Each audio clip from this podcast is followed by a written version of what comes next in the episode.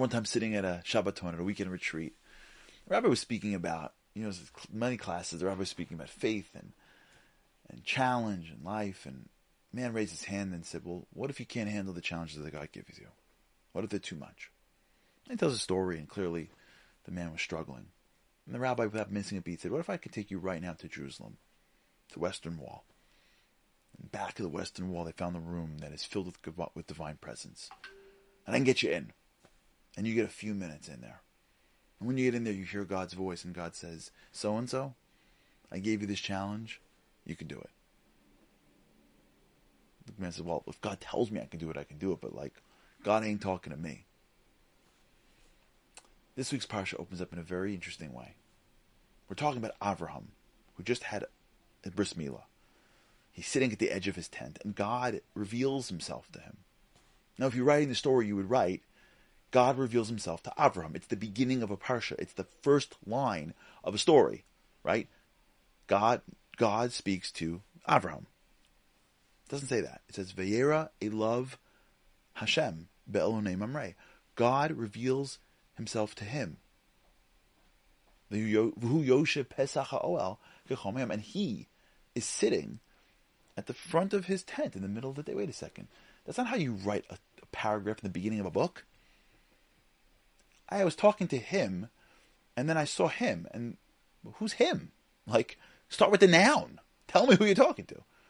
It should say, God appeared to Avraham, and he was sitting at the front of the gate, at, at his tent. Not God appeared to him, and he was sitting in the tent. There's, why don't you say that you're talking to Avraham? What's the double him? What's the vagueness? So if Nachum from Chernobyl says something beautiful, you know why? Because God didn't want you to think that he only talks to Avraham.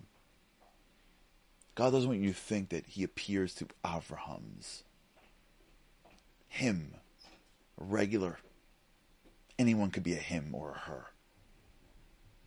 God appears to him, to all of us, not just to the Avrahams. Whatever we're going through in life, the challenges that God puts in front of us, the thoughts that are within us, the moments of inspiration that we feel inside us. We make a mistake in thinking that's me. I don't know what he wants.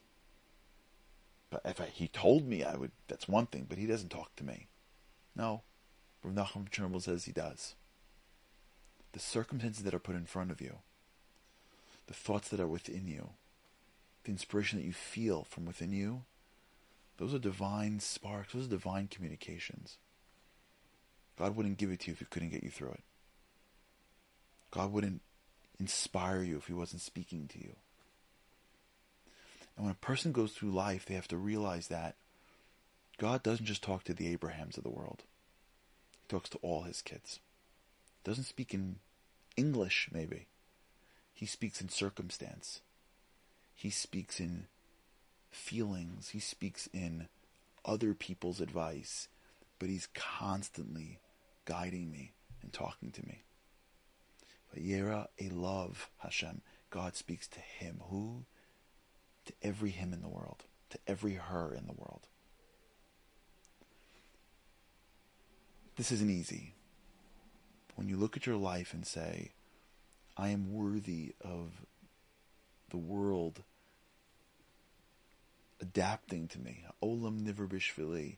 That means God would not give me a circumstance or a scenario that He didn't want me to do or go through. God wouldn't hand me things that weren't designed for me. When you live your life this way, you live in the middle of a conversation with the divine. That's how Avraham lived. And we're his children. That's how each of us can live every day as well.